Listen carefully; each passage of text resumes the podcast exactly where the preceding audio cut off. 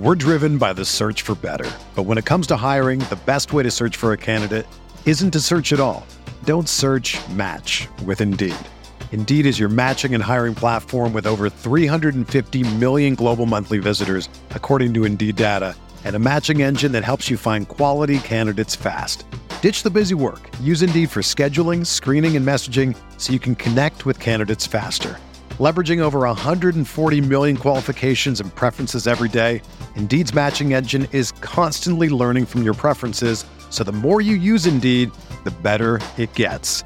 Join more than 3.5 million businesses worldwide that use Indeed to hire great talent fast. And listeners of this show will get a $75 sponsored job credit to get your jobs more visibility at Indeed.com slash BlueWire.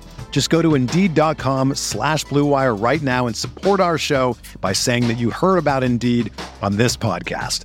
That's Indeed.com slash BlueWire. Terms and conditions apply. Need to hire? You need Indeed.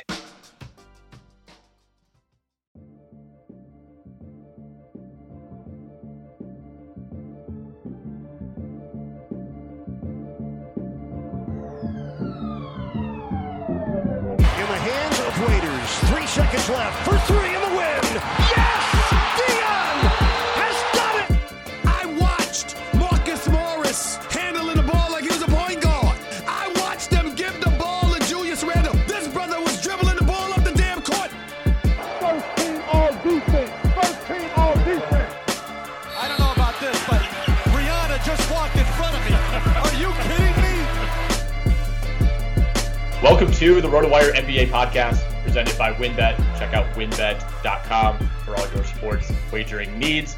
Nick Whalen, joined by James Anderson. Uh, James, the NBA draft took place a full week ago at this point. Um, some scheduling conflicts, a ton of things going on in baseball, in the NBA, in other sports. Uh, pushed this pod back a, a, couple more days than we would normally do it. Uh, but I want to dig in and, and kind of recap the NBA draft, talk about some of the winners, the losers, uh, some of the implications for this season and beyond. Uh, so let's get right into it. We will kind of use our NBA draft uh, Q&A article that went up on the site on Wednesday uh, as a rough guide, uh, but we'll hit on pretty much all the major stories, all the players who who could have an impact next season.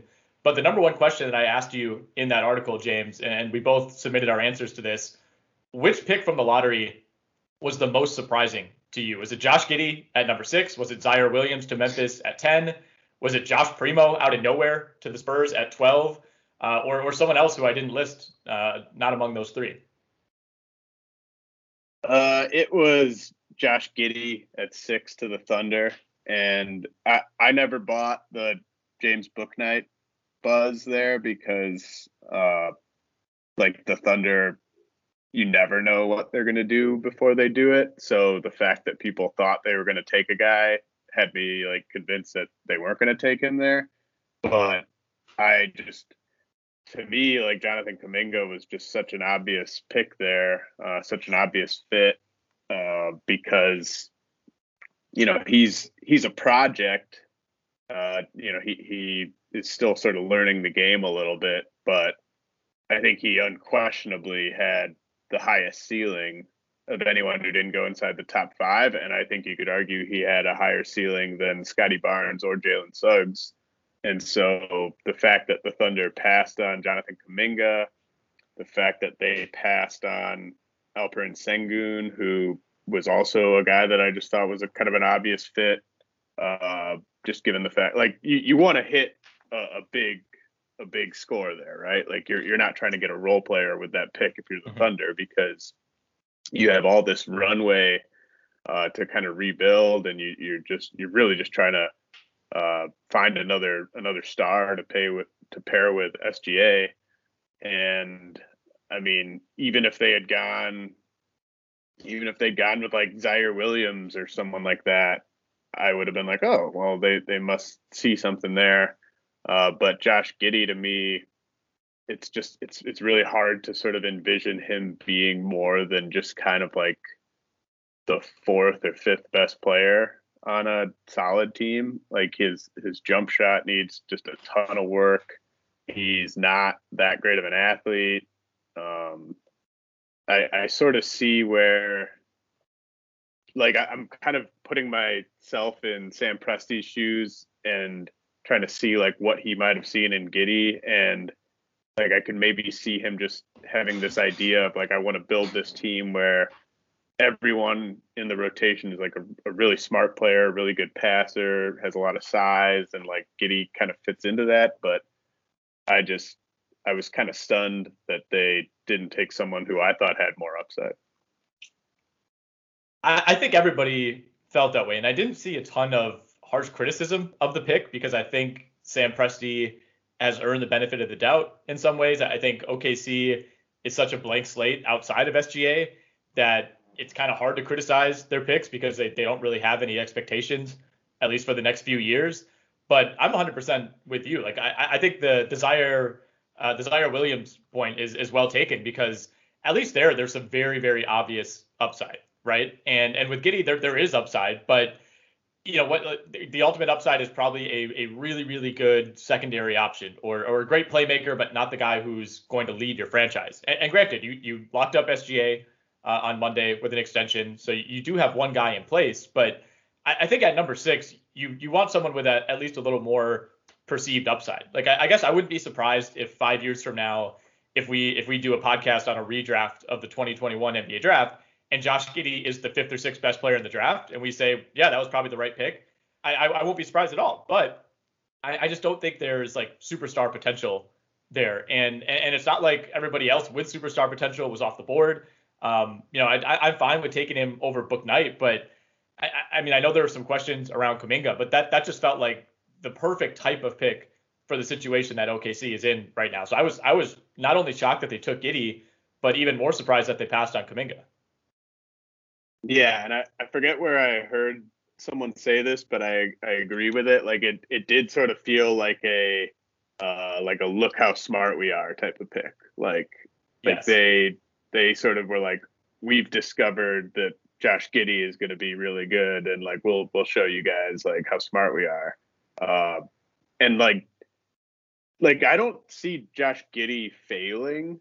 Like so I mean you, you know I I I also don't really see Jonathan Kuminga failing just because of his physical tools, but like, you know, I, I think Giddey's going to have a long career. And I think, like what you said, he very well could end up being one of the six or seven best players from this draft. But like, if you're the Thunder, even if you take a guy like Kuminga or Sengun with that pick and it's a swing and a miss and you don't get the guy that, that you hoped you were getting, like it's not the end of the world. Like you you didn't have one of those top five picks. Um, so I would just I would go big or go home there. Right. It, it was it was not a bad pick. It was just a little bit confusing giving the timetable. Um, but but we'll see. We'll see how it plays out. I, I kind of like Ziaire Williams at 10 to Memphis. I, I think there's a chance that it's a total zero, and you know he's he's just not a contributor in four or five years. That's certainly on the table. But I, I, think they they took the right mindset. You know, trading up from 17 to 10, they could have taken Bouknight, uh, but but it feels like they've they've kind of hit on like a, a couple Desmond Bane, De'Anthony Melton types. You know, in recent years where they probably felt like they didn't need to add uh, another two guard who doesn't really do anything but score. It, it, felt like they moved up to target Ziaire Williams because I don't I don't think like if he doesn't go 10. I, I don't see him coming off the board until maybe OKC or I think the pick that actually became Houston's pick at 16. Um, you know, the Thunder drafted again at 18. I think he probably falls another seven to 10 picks if he doesn't go 10 to Memphis.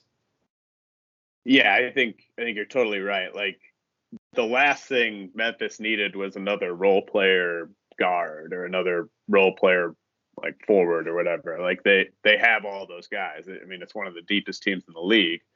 And whoever they were going to take there, probably wasn't going to be a part of the rotation this year, at least not early on, just just given all their depth. So it, it totally made sense to take a big swing there. And um, I mean, he's at like Sam Presti earned the benefit of the doubt to some degree, but I mean this this Memphis front office has really earned the benefit of the doubt in terms of their their draft record in recent years. So um, you know, there'd been some buzz leading up to the draft that Williams was kind of climbing up boards and uh, teams were sort of throwing out that season at Stanford uh, due to all the the circumstances involved there and sort of defaulting to their their scouting reports on him from high school and uh, just the fact that a, a smart team uh, jumped on him there that that kind of has me sort of eager to sort of see where this goes with him. It reminded me a lot of the Cam Reddish pick in 2019, where I, I think Cam Reddish probably put out more bad tape than Williams did. Like with Williams, it was you know you, looked looked shaky-ish for like 15 games and then got hurt and you know that was kind of it. Whereas like Reddish had like one and a half good games at Duke and was like objectively pretty bad for most of that season. And and the Hawks still took him at 10 based largely on his pre-college pedigree. So it, it's almost the exact same situation. And I, you know, it's not like Cam Reddish has developed into a superstar. Uh, you know, he had injuries pretty much keep him out for all of this past season, but he's looked relatively good. He, he looks like somebody who fits in the NBA. And, and I think that kind of paves the way for a pick like Ziaire Williams at 10. Yeah, totally. I mean, I, I think Cam Reddish, what he showed in that that Hawks Bucks series, or or at least some of the flashes he showed. Yeah. Like he he looks like he could be a real winning piece, a real two way wing, like the the most coveted position in the league. And so, I mean, I think if if this kind of goes that same way, then I think they'll be really happy. And yeah. um, Reddish Reddish has a bit more bulk and a bit more strength at the same age than Williams does. But you know, Williams, I mean that that type of length, um, you know, it, it's kind of like uh, you know he's kind of his measurables sort of remind me a little bit of Paul George. He needs to add some strength, but I mean you could totally see how hmm. three four years from now he he could be that that third piece to go with Ja Morant and, and Jaren Jackson. If there's one thing we appreciate here at RotoWire, it's making good decisions and even more so, making the right decision. I have an incredible offer for you with RotoWire's newest partner, WynnBET, the premier digital casino and sportsbook app. WynnBET is now the exclusive sponsor for RotoWire's fantasy podcast. WynnBET brings you all the latest action with a user friendly interface, moneyline bets, boosted parlays, over unders, round robins, live betting, and so much more are at your fingertips. Want a break from sports betting? Head into WynnBET's digital casino and take a spin on roulette, double down in blackjack, slam the slots, or try your hand at Baccarat. WynnBET is currently available in six U.S. states Colorado, Indiana, Michigan, New Jersey, Tennessee, and Virginia, while rapidly expanding nationwide. At WynnBET, the possibilities are limitless. WynnBET is currently offering all RotoWire listeners a risk free bet up to $500 on your first wager. All you have to do is download the WynnBET app right now. That's WynnBET, W Y N N B E T. WynnBET, the exclusive partner for RotoWire's fantasy podcast. So let's talk biggest steals of the draft. It's not often that you get a true steal in the top five, but I, I know you and I and, and, a lot of people I think agree that the Magic, specifically the Magic, landing Jalen Suggs at number five, a guy who I, I think could have gone as high as probably three. Um, a lot of people thought he would go four to Toronto. That seemed like a natural fit. Uh, obviously, Toronto opts to go with Scottie Barnes at four, and we'll, we'll get to that in a second. But Jalen Suggs at five to Orlando, I, I think he just has a, a crazy high floor. I'm, I'm a huge Jalen Suggs guy. I think he's going to be really, really good. And you know, all of a sudden, you pair that pick with Franz Wagner at number eight, and you know, Orlando goes from like arguably the worst and bleakest roster in the league in terms of projecting out for the next three to five years to all of a sudden having like a, a fairly exciting young core, which is not something you could say about the Orlando Magic since like I don't even know like the Dwight Howard days. Yeah, I mean, I think that was just a, a really lucky scenario for them because I hated the fit of Scottie Barnes there. I I wouldn't have minded going Jonathan Kuminga there, but I mean, getting Suggs, getting that that guy who doesn't really have any weaknesses. I mean, because uh, really th- this whole roster, it's a lot of guys who are either you know really good at really good on defense or really good on offense, but terrible on the other end of the floor. And Suggs is a guy that could be a big time defender, could guard both guard spots, and can be, um, you know, I don't know if he can be a a total stud primary option on offense, but I think he could be a, a really, really good second option and yeah, I mean, just having him fall into their lap. I mean, just part of part of why I loved it is I just thought ending up with Scottie Barnes there. You you know, Scottie Barnes, like there's a lot of people who are a lot higher on him than I am, but he has just all these same weaknesses that their other guys have. Um, guys like Markelle Fultz and Jonathan Isaac, where you just you don't know if the shot's ever going to really be much of a weapon. So uh, Suggs is just a really nice fit, and um, you know they've got now they've got Cole Anthony and R.J. Hampton as well, and and Fultz whenever he gets healthy. So that they do kind of have a bit of a log jam at the the ball handling spots, but I mean they can always move off of one or two of those guys. So uh, I thought that was a great a great landing spot for him, and like the, that sort of winning mentality and that those leadership traits that he brings is something I think this team really needed. Uh, I'm not that big on Franz Wagner. I I don't think that would have been my pick there, but um, you know he, he's gonna he's gonna have a career at least. I think with when it comes to Cole Anthony and Markelle Fultz, like I'm really glad that Orlando didn't pass on Jalen Suggs because they have those two guys. Like I, I like oh, Cole yeah. Anthony. You and I, you and I both liked him coming into the draft. I thought he was fine as a rookie. I think it looks like he's going to be a pretty good player. You know, ultimately maybe a really good six man. Maybe he's a lower end starter. Who knows? But either way, he's going to stick. And Fultz is making progress, but I mean, it's not like you have Ja Morant on this roster and you took another guard. Like I, I think it would have would have been a massive, massive mistake to not take Jalen Suggs because you like what Cole Anthony showed you in half of a season last year. Yeah, and I and I think Suggs can play next to any of those guys. Oh, um, absolutely.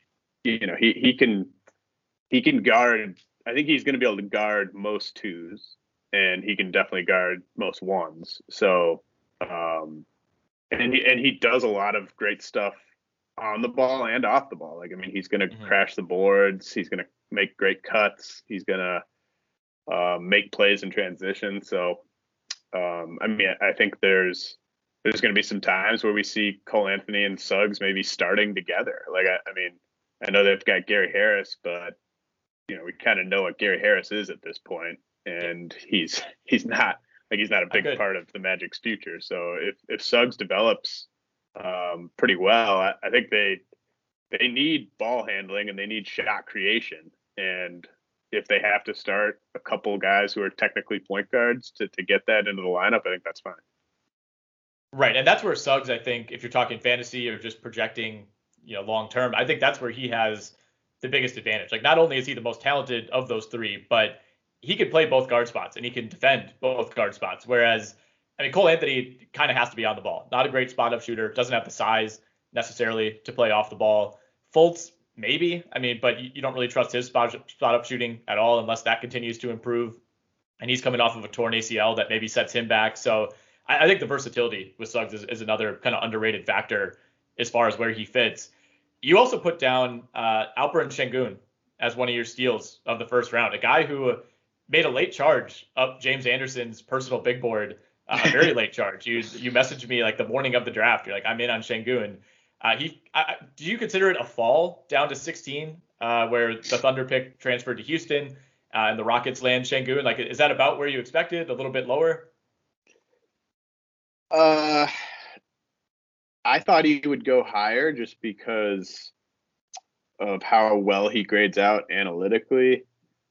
Uh, but I, I mean, I guess I got the sense that teams just you you really had to love him to take him like in the mid lottery, just given that he's a, a big man and um, you know I, we've talked about this before when talking about the draft, but like the the rookie contracts that you give these guys when you take them in the top 10 if you're taking a center there they really have to be a player for the contract to even make sense on the rookie scale deal because you can get like a, a, a Robin Lopez or Khem Birch or whoever like basically for nothing. So uh, if you're taking a, a center that high they really have to pan out uh, to be worth the the rookie scale contract. So I, I mean, I it's not like I thought like the Thunder would take him at seven or, um, you know, I I didn't expect the, you know, the Pacers to take him or anything like that. So I mean, like there's there's definitely spots on the board where I didn't think he would go, but um, I just I think if you're trying to find a all star in this draft outside of the top five and Jonathan Kuminga, I think Sengun has the best chance to be an all star. So like I, I would have taken him like if I was if I was OKC, I would have if, if they didn't like Kuminga for whatever reason, I would have taken Sengun over Josh Giddey all day just because I think he's got a much higher ceiling. And I would, if I was the Magic, I would have taken him over Franz Wagner for the same reason. Um, so I, you know, I, I sort of get. I, I, wasn't that surprised that he he fell, but I do think that's going to end up looking like a big time steal a couple years from now. I was surprised OKC traded out of that pick. That was a draft night deal. Like that basically happened live as you're watching it. And you know, it, it, felt, it felt like such a natural fit. Like you said, it wouldn't have been that crazy if they took him at number six, and then for him to be available at 16, and for OKC to, to trade out of that pick, I thought was pretty baffling. Yeah, my my big question for him, like especially like for fantasy, is you know how much is he gonna how much is he gonna play early on? I I think it's a great fit. Um, I think it's a great fit overall, just because you know that the Rockets are going with a slow build here. Uh, they're they're definitely not going to be trying to make the playoffs anytime soon. Uh, and I think he, I think he fits pretty nicely. I think you could play him and, and Christian Wood together. I just hope that Daniel Theis doesn't take away too many minutes from him. But um, you know, if Sengun is if Sengun's playing like 24 minutes a game, 25, 26 minutes a game by, you know, like 2 months into the season, I think there's going to be some some fantasy value there uh, just because of how efficient he can be on offense. Uh, both, you know, I think he's going to be an efficient free throw shooter. Uh, I think he's eventually going to be a three point shooter. Um, you know, he's not going to be a great real life defender, but I do think he will be a guy that gets you, you know, over a block a game, um, or at least you know over a block and a half per 36 minutes or something like that. So uh, I'm interested to just see how much he plays as a rookie. Well, he's in one of the best spots I think for for any rookie or any player in general, just to to find minutes. You know, like kind of be you know, what, what what we saw from Jae'Sean Tate last year, who was on no fantasy radars whatsoever, and just by virtue of being like the the only healthy guy on a team that didn't really care, um, you know, really propelled him. I mean, they also have they also have Garuba, who they grabbed at 23. Uh, then they had another pick at 24 and took Josh Christopher, which I, I love both of those picks. I, I, think I think Garuba has a chance to be a, a really really good, really versatile, kind of unique uh, defender for his age. And then Christopher, I mean, he reminds me of like Nick Young, you know, that type of player where it's just, you know, at, at his best, he's giving you like 24 points, two rebounds, zero assists, three turnovers. Um, like it's just scoring, and that's about it. But you know, if there's one place where he's going to go and, and be able to get some shots up as a rookie, it's Houston. Yeah, and that they're going to play fast and like down the stretch last year, any Rocket who was getting like 25 minutes or more a game had fantasy value because right. And any player in the NBA typically who's getting those minutes is going to have value. And it, but especially on that team where they just were like, we're just they they were like playing like a G League team because they just they weren't they weren't defending at all and they were playing at a really fast pace. So like guys like Kenyon Martin were were having like fantasy value down the stretch last oh, yeah. year. So um and that that that makes me all the more excited for for what we could see from uh, Jalen Green this year. Kind of a sneaky fun league pass team if everybody's healthy, right? Like you're rolling out John Wall, Kevin Porter, Jalen Green, maybe Jae'Sean Tate, maybe Daniel Theis at the four, and then Christian Wood at center with with Sengun coming off the bench. This is gonna be this is gonna be my 21 22 version of the Hornets last year where I like last year I watched um like in the in the months of like January, February, I was watching as much Hornets as I was Bucks just because LaMelo Ball was just can't miss TV and I think I think the same might be true of of the Rockets this year with with Green and Porter. We're driven by the search for better. But when it comes to hiring, the best way to search for a candidate isn't to search at all. Don't search match with Indeed. Indeed is your matching and hiring platform with over 350 million global monthly visitors, according to Indeed data, and a matching engine that helps you find quality candidates fast. Ditch the busy work. Use Indeed for scheduling, screening, and messaging so you can connect with candidates faster. Leveraging over 140 million qualifications and preferences every day, Indeed's matching engine is constantly learning from your preferences, so the more you use Indeed, the better it gets. Join more than 3.5 million businesses worldwide that use Indeed to hire great talent fast. And listeners of this show will get a $75 sponsored job credit to get your jobs more visibility at Indeed.com slash BlueWire. Just go to Indeed.com slash BlueWire right now and support our show by saying that you heard about Indeed on this podcast. That's Indeed.com slash BlueWire. Terms and conditions apply. Need to hire? You need Indeed. If you're a basketball junkie, then you know there's no better time of year than the NBA playoffs. Twice a week, JJ Redick is cooking on his podcast, The Old Man and the Three. He has guys come on in all stages of their careers to talk about the league and share stories you won't hear anywhere else, including Devin Booker on why he talks so much trash, Ray Allen's epic free throw competitions with LeBron in Miami, and the moment Tyrese Halliburton knew Pascal Siakam would be a good fit in Indy. In addition to player interviews, every Monday JJ breaks down the top three things happening around the NBA with unmatched analysis, not outlandish takes, and is often joined by masterminds of the game like Tim Legler to dive deep on rookie reports, trade breakdowns, and why is mean mugging now a tech. You won't find another outlet that covers the game as comprehensively and with such insight as JJ does it on The Old Man and the Three. Make this your companion podcast during the playoffs. Listen to The Old Man and the Three ad free on Wondery Plus or wherever you get your podcasts. So one of the questions I asked you in the Q and A uh, was, how would you rate Golden State's haul uh, of Kuminga and Moody with the seventh and the 14th picks? And you know, I sent this out before free agency, so you know, it was kind of geared at, you know, what do you think of Golden State, a team that's you know ostensibly trying to win the title in 2022, taking two guys who maybe aren't quite ready to contribute to that effort. Now that we know they've added Nemanja Bjelica, they've added Otto Porter. Um, you know, it looks like they're pretty much going to bring back like the Jordan Pooles and the the Damion Lees of the world. You know, not that Otto Porter and, and, and make you feel all that much better, but they have a little bit more depth now. Like, does it does it change how you view these picks given what they've done in free agency?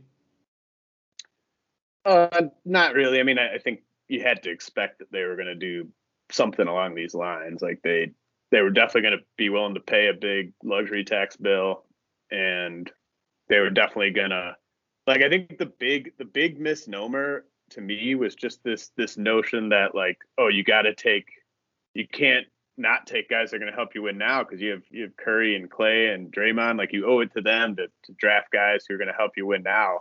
Like they're just it's stupid to think that you're going to get guys that are going to help you win now at those picks. I mean, even like you know they didn't get a crazy high pick, but you know I don't I don't think Evan Mobley or maybe even like Jalen Green. I don't know if those guys are going to like help those teams win games. Like they're going to put on a show and they're going to be really impressive. But like most rookies, like Anthony Edwards didn't help the Timberwolves win games last year. Uh, LaMelo Ball helped the Hornets win games, but that's like a very rare exception. Like Des- Desmond Bane and Xavier Tillman helped Memphis win games, but that was just kind of a, a unique scenario.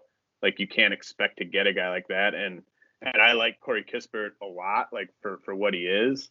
But even if they'd taken Corey Kispert over Moses Moody, uh, you know, I mean, Kispert maybe plays like 18 minutes a game for them or something like that. Um, so, I mean, I think getting Kuminga was just an absolute steal and a gift um, from OKC because uh, if I mean he he just looks he looks so much the part, right? Like I mean he oh, yeah. he just has he just keeps having those flashes like he had in in his uh, summer league debut last night, he's going to have a ton of trade value because you just guys like that don't come around very often. Guys who are like a legit six eight and strong and freak athletes. Like that's that's the perfect um, mold of player that you want in today's NBA. The type of guy that can guard uh, the very best players in the league and is a is a big time uh, defensive mismatch for other teams. And he's so young that like he, he's so young and he's so um, gifted physically that even if his like shooting percentages aren't great this year, like I, I don't think it's going to kill his trade value because you can still just dream on that upside. Yeah. And you know, there's there's still like maybe a I don't know 15 20% chance that he's just ahead of schedule and is really showing really impressive flashes and like I I would already rather have Kuminga than James Wiseman if I was another team um, that they were looking to try to get a superstar oh, yeah. from. So um, I think I think you had to take a player with those picks, especially that number seven pick, for the trade value aspect of it. If if you care about helping Steph and Klay and Draymond, like taking a guy that's going to have big time trade value is the best way to do that. Right, and you can play it both ways. You know, if if one of those guys hits, then you know you can either trade them or you have a, a really nice young player to develop. You know, I, I think I think that's the biggest point. You know, if you want to criticize the Warriors for not taking someone like Corey Kispert who could conceivably step in, or, or even you know Davion Mitchell, um, who went nine to Sacramento, it's it's that those guys aren't going to hold trade value if that's ultimately what it comes to. And I, I think Golden State, like if Brad Beal gets on the market, I think they will as as great as Kuminga looked last night, and you know Moody even outscored him. Like those guys combined for 37 points in that summer league game. And, and Kuminga especially had a couple like wow type of plays, uh, although he did have six turnovers. If Brad Beal's on the market, I don't think they hesitate to ship either of those guys out for Brad Beal. Like they they have the ability to either develop these two really promising young guys plus Wiseman, uh, or you know flip them and and you know become arguably the best team in the West overnight. Yeah, like that that rumored package that the Sixers asked for for Ben Simmons, uh, which was like completely laughable, where it was like Wiseman, the seven pick, the fourteen pick, and like two future firsts, and and Andrew Wiggins. Uh, that's not laughable if you're getting Bradley Beal necessarily. Like that, you know, that's that's the type of package that probably gets that trade done. So, um, you know, Kuminga could have a very bright future. Wiseman, you know, we'll see. Moses Moody, you know, he, he could be a starter in the league for a long time. So um, I don't think the Warriors would think twice, no matter how good these guys look, about doing something like that for a guy like Beal. Where did you come in on the Kings pick of Mitchell at nine? It felt like that one was somewhat of a head scratcher, kind of the, the Kings reverting back to being the Kings after getting a, a huge deal on Halliburton last year? Yeah, I don't I don't really know what to think of it because they didn't have a ton of great options there really. Um, I mean they they could use some forward depth, uh, probably more than they could use guard depth. So from that standpoint, it didn't make a ton of sense. But like I mean, who was the who was the good forward you're going to take there? Um, just well, there really weren't there really weren't a ton of great forward options on the board. I mean, were you going to take like Usman Garuba that high? Um, that that, that would have been a very Kings pick. they, they, thought they got crit- criticized for taking Davion Mitchell, man. Yeah, no, that's you know, true. Like, that's true. Those are all good points, and uh, you know, like I, I think you just look I don't want to. I don't think you should draft for need at number nine or really anywhere no. in, in the NBA. No. The way that players are are so versatile now and, and rosters can be manipulated. Like I think a lot of people said, oh, you already have De'Aaron Fox, you already have Tyrese Halliburton, you currently have Buddy Hield. Why would you take another guard? Like you said, it's not like Kuminga was sitting there. You know, if they take Ziaire Williams, I think they get the same reaction. Bouknight is another guard. You know, like you know, it would have been maybe a reach to take Kispert there. I, I don't know that there was like a correct option for Sacramento. I think they probably wanted Wagner, who went one pick earlier. Yeah, I mean, I, I don't love. There's been talk of them doing like a three guard line. I assume eventually they're going to trade Buddy Hield, and eventually they could do a three guard lineup at times with with Fox and Mitchell and Halliburton. Uh, I mean, I don't think you're going to have a, a, credible defense really if you do that. So I, I don't I don't love it, but I mean they may you know who knows how long De'Aaron Fox is going to be there. I mean he he might uh, they might they might decide that like they're just not really going anywhere with him as their best player at some point and and try to cash him out um, or he might ask for a trade. So yeah i think if, if he was the if mitchell was the best player on their board i think it's it's the right pick. Uh, he wasn't the best player on my board but i mean i i didn't really think that that one was crazy um, just because you know in that range of the draft once Kuminga's off the board, if if you don't like Sengun and you're not that in on Ziaire Williams, like you're you're not really getting a shot at at getting a star there. So um, just take the best role player that, that's on your board. What do you think of the fit for James Bouknight in Charlotte? I, I felt like this was a borderline steal just because there was a, a, a pretty decent chance, seemingly on draft night, that he would go as high as six to OKC. A lot of people thought seven to Golden State. Um, like he was heavily favored gambling wise to to go with one of those two picks. Uh, he falls all the way to 11. I, you know, the, the fit I feel like is okay, but it, for Charlotte, it was just a, a best asset available type of pick. I feel like, and now, you know, we we, we said it on draft night. He, he made Devonte Graham expendable immediately, and you know, lo and behold, a couple days later, they turn around and, and flip Devonte Graham to New Orleans and let the Pelicans be the team that gives him fifty million dollars. I, I would rather have a backcourt of LaMelo and Rozier with James Bouknight, you know, kind of as my six man first guard off the bench than the Devonte Graham predicament where, you know, LaMelo kind of steals the starting spot, plays so well that he, you know, you really can't start Devonte Graham. And then you have this guy who probably feels like he should be playing more than he should coming off the bench. And, you know, Devonte Graham is just such a, a huge negative defensively because of his size that, you know, Bouknight's never going to be a great defender either. But I, I think given the, the difference in cost, the, the difference in like willingness to accept the role, I, I think this is kind of a home run situation for the Hornets. Yeah, I mean, I, I agree with most of what you said. Uh, definitely agree with what you said about Devonte Graham. Like, I think that was one of the one of the dumbest moves of free agency. What New Orleans did with with him. Um, but I, I do also think Bouknight's a, a bit overrated as a prospect. Like, He's not a freshman, and he's a shooting guard who shot under 30% from three last year. So, like, you know, are why, why are we like I I kind of buy the Jordan Clarkson comps. People have to remember that like it was like four or five years before Jordan Clarkson was even seen as like a good player.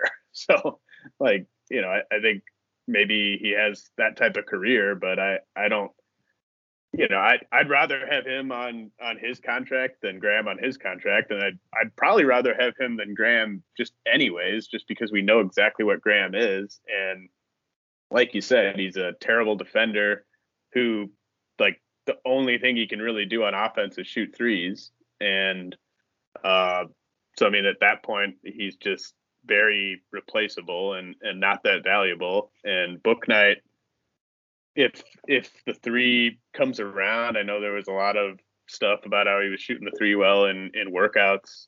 You know, that lots of guys have shot three pointers well in workouts and not shot them well in games. So I'm I'm not really willing to assume that that's going to be the case for him. But uh, you know, I think the the fit is great. Uh, I just don't I don't think he's as good as some people think he is. All right, so 12 through 20 in this draft went Primo, Duarte, Moody, Kispert, Sengun, Trey Murphy, Tre Mann, Kai Jones, and Jalen Johnson. Uh, pick one or two guys from that group to talk about.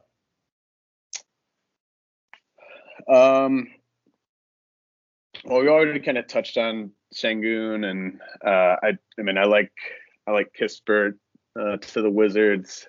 Uh, I like the Moody pick a decent amount.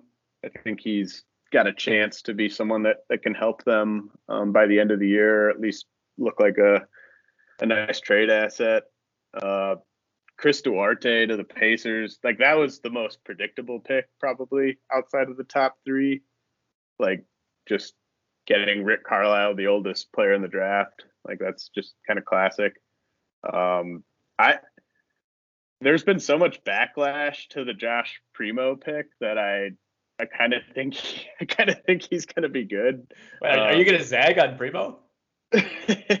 like you know the when when we're doing like for for like when I when I am analyzing baseball prospects for the the MLB draft, like being the youngest guy um, from the high school ranks or one of the youngest guys is always like a huge deal. Uh, like there's just you're, you're typically going to have a much better chance of panning out if you're a really young 18 year old than if you're like 19 already. Uh, and I think that, that that can apply to to the NBA draft as well. Um, like I think you know, obviously he wasn't good at Alabama last year, like in the traditional sense of like he wasn't he wasn't wowing college analysts last year. Uh, but we have to kind of put some context behind this and and look at his age and look at his measurables and and the fact that that he could develop into a, a pretty good three point shooter which you know if you if you can do that at six six and you can uh, develop some some on ball skills maybe maybe as just kind of a secondary or even tertiary creator like i think that there's there's a chance he could turn into something. And um you know the the whole notion that oh, you can't take him at 12. You should have traded down and taken him at like 18 or whatever. Uh, first of all, it, it didn't seem like there was much of a market to trade down in this draft. And I just don't think you can ever say that, like, oh, he would have been there at 17 because none of these mock drafts had him going in the top 20. Like that's just that's not how this works at all. Like mock, mock drafts are, are mock drafts. They're done by people who write on the internet. They're not done by front office people. So uh, I think there's been too much heat on the Spurs for that primo pick, and and I like the fact that they didn't take a guy like Chris Duarte or like Corey Kispert just because those guys could play now. Like I like that the Spurs are kind of uh, sort of accepting the fact that they're they're not going to be a realistic playoff team this year. And if they are, then then great. That means a lot of their young guys took big steps forward. But uh, I like the fact that they actually went with like a young player that they really like rather than just some old guy they thought could step in right away. All right, we got to switch gears to free agency. Uh, just just touch on a few of the the major moves, and we have to start with my hometown, Los Angeles Lakers. what what is going on? I, I I love what they've done outside of the Russell Westbrook addition. I feel like they've they've made a ton of really good moves to offset the damage that they've done by bringing in Westbrook. But at the end of the day, I I don't feel any differently about their chances to win the title than I did before they had Russell Westbrook, if that makes sense. Like the the at the time they traded for Westbrook, I thought huge minus. They they took a step back. But by bringing in Ellington, by bringing back THT, by getting Malik Monk, Kendrick Nunn, that's probably the biggest one you know, even Ariza, Bazemore, Dwight, like none of those guys move the needle individually, but collectively, I think they nailed all of their low cost additions. I, I, I just feel like Westbrook has a chance to be such an enormous negative in the playoffs that it, it might not matter. With that said, you know, the Clippers are going to be without Kawhi for most, if not all, the year. Uh, I, I, think the Suns probably take a slight step back. It felt like everything went their way last year. Um, Denver's without Jamal Murray. Dallas didn't really get all that much better around Luka you know the Warriors are, are going to be there, but I, I, have a hard time really feeling better about any other team representing the West in the finals, assuming everyone stays healthy, than I do about the Lakers, even though I don't really love what they've done. Yeah, I think uh, I think you're spot on with all of that. Um, you know, I think Frank Vogel's really going to have his hands full. Like I can't. I mean, this is this is going to be really tough for him to maneuver because, well, first of all, like we've never seen a team like even go to the finals, let alone win the finals with this much turnover on a roster from one year to the next. Like it's just I mean, I don't even know if we've seen a team have this much turnover on a roster. Well, I, I think the only other times that would compare are like the when LeBron came to the Heat, they cleaned house, and it was just those three on the roster for a little bit, and then it was like you know Mario Chalmers, Birdman, fill it in with those guys. Like the only other times there's been anything close are other LeBron instances, either in Miami or Cleveland. Sure. Yeah. I mean, it's just uh, like how many of these guys are going to be okay playing like 18 minutes a game? Because some of them are going to not going to have to play. So like, are they going to run a an 11 man rotation where everyone plays like 24 minutes? Like, no, it's going to like some sort of hierarchy is going to be established, and uh, I think I think it should be probably fine, uh, at least during the regular season, because LeBron's there and he will keep these guys in line. Uh, and I mean, get you know, guys like Trevor Ariza, like Wayne Ellington, like I don't, I don't think they're going to make waves based on how much they're playing, but you know, is Carmelo Anthony going to be okay? that's, like getting... that's the name I was thinking. Yeah, I mean that that's where I could see this becoming a Dwyane Wade in Cleveland situation. Yeah, and, Melo is uh, Melo is like quietly released and signs with the Knicks midway through the year. I mean, they're they're not going to be able to guard any guards. Um, you know, like like when they play like Donovan Mitchell or Damian Lillard or Steph Curry, like those guys should be extremely high priced on DraftKings and FanDuel those nights. Uh, because like it's just like if you're if you're a talented guard and you go up against this team, you should be able to drop 40. Um, I think you know any any minutes where Russell Westbrook is out there with Marc Gasol or Dwight Howard, you're just you're gonna have a, a pretty terrible half court offense. Um, I think I think maybe LeBron is maybe underestimating how smart NBA defenses have gotten with regards to a guy like Russell Westbrook in the playoffs, where like this this team's going to look really amazing during some regular season games where the other defense is just kind of like you know it's it's their third game in five nights and they're they're on the road and they didn't really put much of a game plan together, and you're just gonna there's gonna be all kinds of like LeBron to Russ alley oops and just crazy stuff, and it's gonna look great. But once once you get into the playoffs, there's there's really no reason to not pack the paint on this team. Like you just if you eliminate the half court cuts that that could lead to like layups or dunks, I don't really know how this team scores efficiently in the half court. And if you have if you've scouted them well, then you should be able to take away a lot of their their pet stuff to, to generate fast breaks where like LeBron will get a rebound and turn and fire it to Westbrook who's leaking out. Like you should be able to take that stuff away in the playoffs.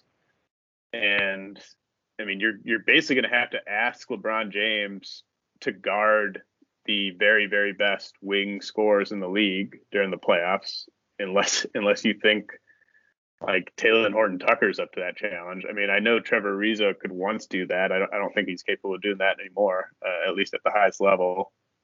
Um, you're going to need to play Anthony Davis 30 minutes a game at center at least during the playoffs. Um, so it's just there's there's a lot there's a lot that goes into this. Uh, to just to get it to work. And I would take the field over the Lakers to go to the finals, but I would say the Lakers are the favorites to come out of the West. I just think odds are um, whether it's Jamal Murray coming back sooner than we think, or you know, if, if Klay Thompson returns to like 90% of his pre-injury self, I mean, I think the Warriors have a have a really good shot. Um, they're gonna they're gonna have a much better like identity in in terms of their offensive game plan and their offensive X's and O's than the Lakers are. Uh, there's going to be a lot of LeBron taking you know fadeaway threes with you know the the game winding down and that type of stuff, just because Westbrook's going to be off the ball. His defender's not going to guard him. Um, if you've got a center in the game, his defender's not going to be guarding him really. There's just there's all kinds of ways that this could go sideways, but I do think like everything they've done after the Westbrook trade has been about as good as you could have hoped. But I still think those those big weaknesses are still going to be there.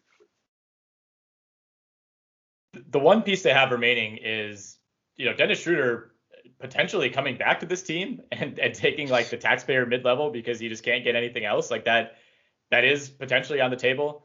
Um, you know, working some sort of sign and trade to bring in another defender or another shooter because you know I, I, feel better about the shooting right now, but it's also because of Wayne Ellington, who is not exactly Klay Thompson. You know, like they're they're still really thin, and if Wayne Ellington misses a month with an ankle injury, all of a sudden they're back to having like Malik Monk as the best shooter on this team. Like as, as currently constructed, what's the closing lineup for the Lakers in the Western Conference Finals right now? I mean, you, you have AD, you have LeBron. Westbrook has to be out there. I mean, who, who are the other two guys? Like, is it Ellington? Is it Horton Tucker? Is, is Kendrick Nunn closing a Western Conference Finals game? Man, um, if I if I had to guess, I would say it would be Kendrick Nunn and Trevor Ariza. Um, but man, I you know you're it's kind of pick your poison. Like you, do you want to prioritize three point shooting and just have a really skeleton crew defensively? Uh, I mean, if you if you prioritize shooting, your offense could be really good with those AD at center lineups where Russ is the only like total non-shooter. Um, but I mean, Anthony Davis, like if you if you exclude what he did in the bubble, like he's not that great of a three point shooter. Um, under so under thirty percent last season. Yeah, so like if, if you have AD at center and you put Ellington in there and you put you know whoever your next best three point shooter is in there, like you know whatever, like say it's Ariza, um, like I think I think they'll be fine offensively, but then you have two guards that you can absolutely attack. The other team can just go right at um, and just really kind of uh, embarrass on the other end. But then if you go defense, I mean, I don't even know who who really qualifies as a as a strong defender. Um, Ariza has that reputation. Bazemore kind of has that reputation, but like I don't think those guys aren't like if you go back to like that like Bucks Bucks series, like with against the Suns or against the Nets, like Ariza and Bazemore aren't stacking up as like big time defenders in like a in a high leverage playoff game.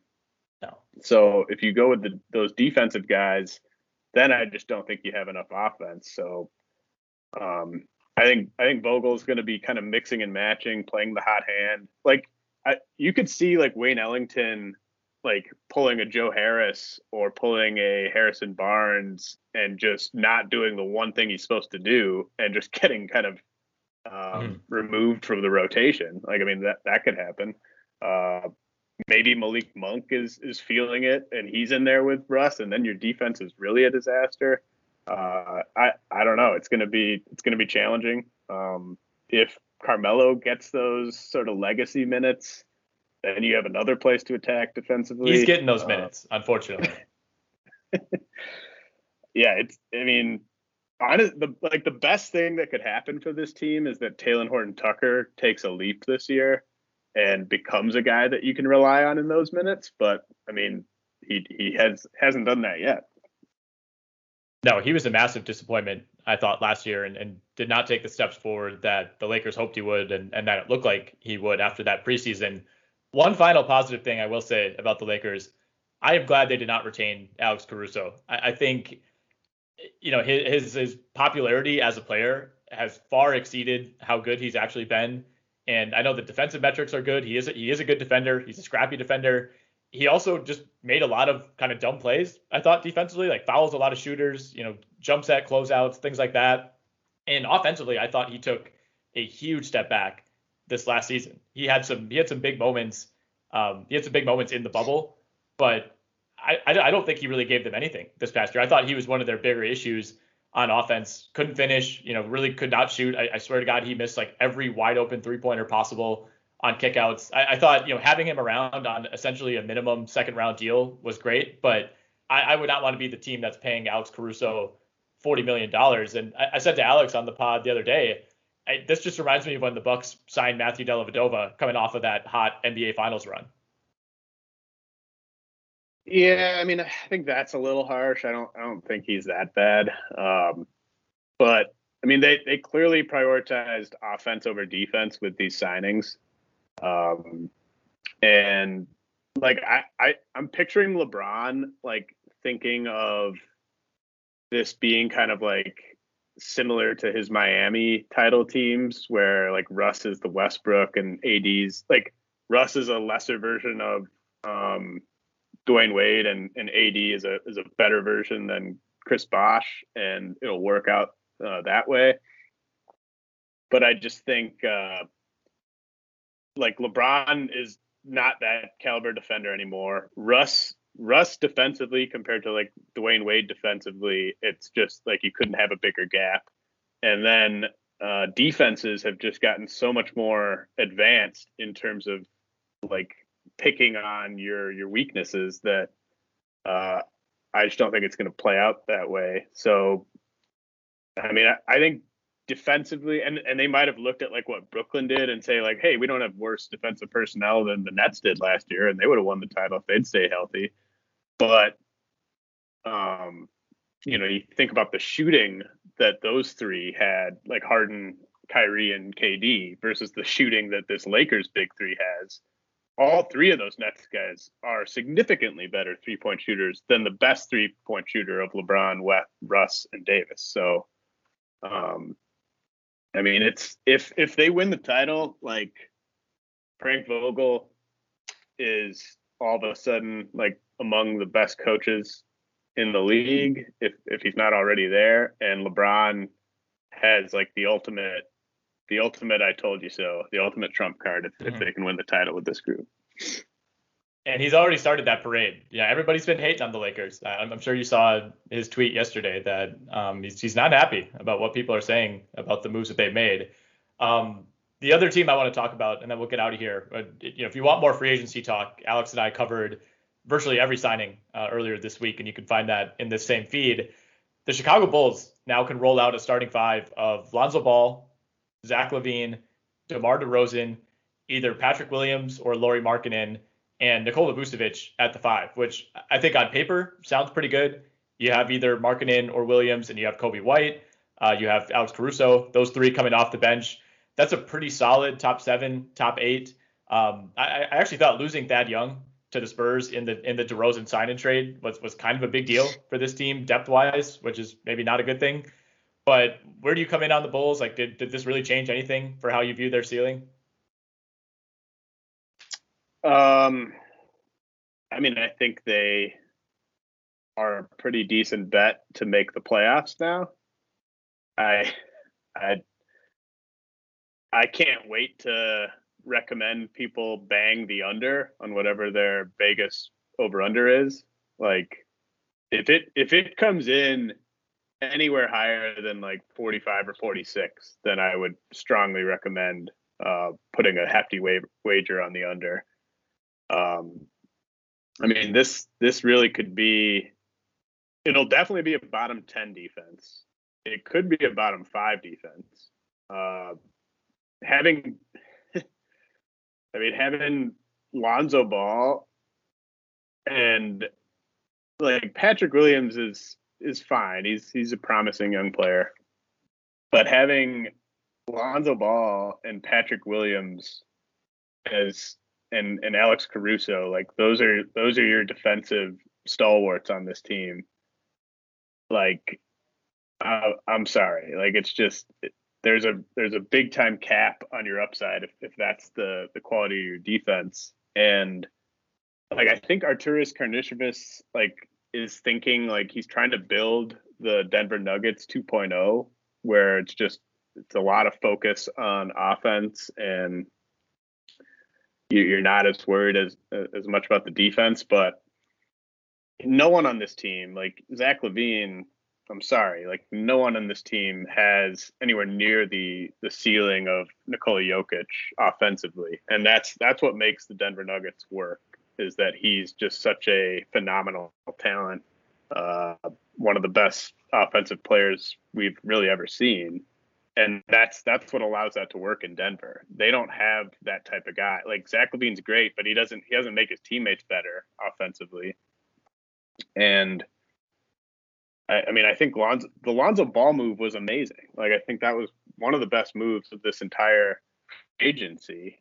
Uh, and then they just erased it and then some with the DeMar DeRozan contract because you're you're overpaying him. You attached picks to overpay him. He is not a good fit because of the defensive stuff I mentioned. And like I don't think it's a lock at all that Zach LaVine resigns and then you're stuck with this DeRozan, Vucevic, Lonzo Ball like core that is just going to be too good to get you high in the lottery and too bad to get you more than like the seven or eight seed. So um, if if the goal was just like we have to make the playoffs and we have to make the playoffs um, for the next two or three years if possible. It doesn't really matter what seed we are. We just we have to make the playoffs. If that was the goal, then I think they did fine. But if the goal was to win a playoff series or get uh, home court advantage in the first round, I just think that this was kind of a disaster, uh, mainly just because of DeRozan. I mean, the, the Vucevic trade was terrible, and the DeRozan signing was just as bad, if not worse. What do you think the Bulls title odds have moved to now this morning after all these moves? Um, I'll tell you. I'll tell you. They started at 100 to one. I mean, I don't think they should be higher than like 60 to one. What, what are they? 60 to one. That's the number I, I last saw at the DraftKings Sportsbook. Okay. So okay. surprisingly realistic, right? Like I would not have been shocked if they were listed at like 35 to 1, just trying to capitalize on people, you know, being irrationally exuberant about these moves. But yeah. 60 to 1's right. I mean, they're I don't they're not they're a better team. They're they if things break right, they could win 50 games and get like the 3 seed in the East, but I don't think anybody's going to take this team seriously. I don't I don't think they can get the three seed. Like I I think in the best best best case scenario, even with like injuries to other teams, I don't think they can get that high because of the like the def- defensively. Like the only yeah. teams that have gotten that high of a seed with this bad of a defense have been teams like the Nets and like the Nuggets. And like I said, like this is this is a it's a good offense. It's probably a top 10 offense, but it's not a top 5 offense. And they would need to be like a clear top 5 offense to have a chance of getting that high. Right. And I think one thing that's being overlooked, and, and maybe some people are willfully overlooking it because of the circumstances surrounding the 2020 21 season, but they were bad with Vucevic and LaVine. Like I, I, think people expected that team or that tandem to to pair up and the Bulls to just like take off like a rocket ship after the after the trade deadline, and it went the other way. Like you know, eventually I think LaVine got COVID and was out for a couple weeks, and that was basically curtains on the season. But before that, it was a complete disaster. Like it was kind of a take turns offense. You know, their defense fell off a cliff. It wasn't that great beforehand. Um, you know, it's not like these guys went 15 and five together in the lineup at the end of last year. Like, you know, you're adding two more pieces in, in Lonzo and DeRozan, and and Lonzo should be pretty transferable. I'm not worried about him at all. I, I think you're right. That was a great move. I think that that one's been pretty much universally praised. But bringing in DeRozan at that price, man, it's it, it, it helps keep your floor high, but I, I just don't know. I don't know what the direction is. And and now they're out what at two more future first round picks. I think one more from the Vooch deal, and then now one more that you send out to get DeRozan. Yeah, like that. There's just I don't see this team ever getting a top four seed in the next five years, and I don't see them ever getting a top five pick in the next five years. So they're just kind of stuck in this this you know no man's land, and I don't know. Maybe that was okay. Maybe that's that's fine with what they were trying to accomplish, but uh, yeah, I I mean I think like all those those four guys like Lonzo, LaVine, DeRozan, Vucevic, I think they'll be great in fantasy because their their identity is clear now. This is a this is an offensive team. They're going to try to have the best offense they possibly can, uh, and you know they're going to have they're going to be asking a, a lot of Alex Caruso. I mean, the other thing is like Frank Vogel's a really good defensive coach, and he used Caruso very well. Um, Caruso got to play with other great defenders like KCP and, and AD, and like LeBron had a really good defensive year last year. Uh, Billy Donovan is not a he's not a defensive whiz. So like this team's going to have to win with offense. So I I like those four guys for fantasy because they're just going to have to score. They're going to have to try to outscore everyone. Yeah, no, that's true. That's true. And and even though you know there's still some upside with the Coby Whites of the world, you know it's not a super super robust bench by any means. And if any of those guys are either shipped out or are injured, you know it's going to be even more heavily dependent on that top four, top five. But uh, I don't want to start digging into any of these other moves. We're going to get sidetracked, and this is going to go for two and a half hours. But uh, James, as always, appreciate you stepping away from baseball for a little bit to talk some NBA, and I'm sure we'll do it again soon. Thanks for having me.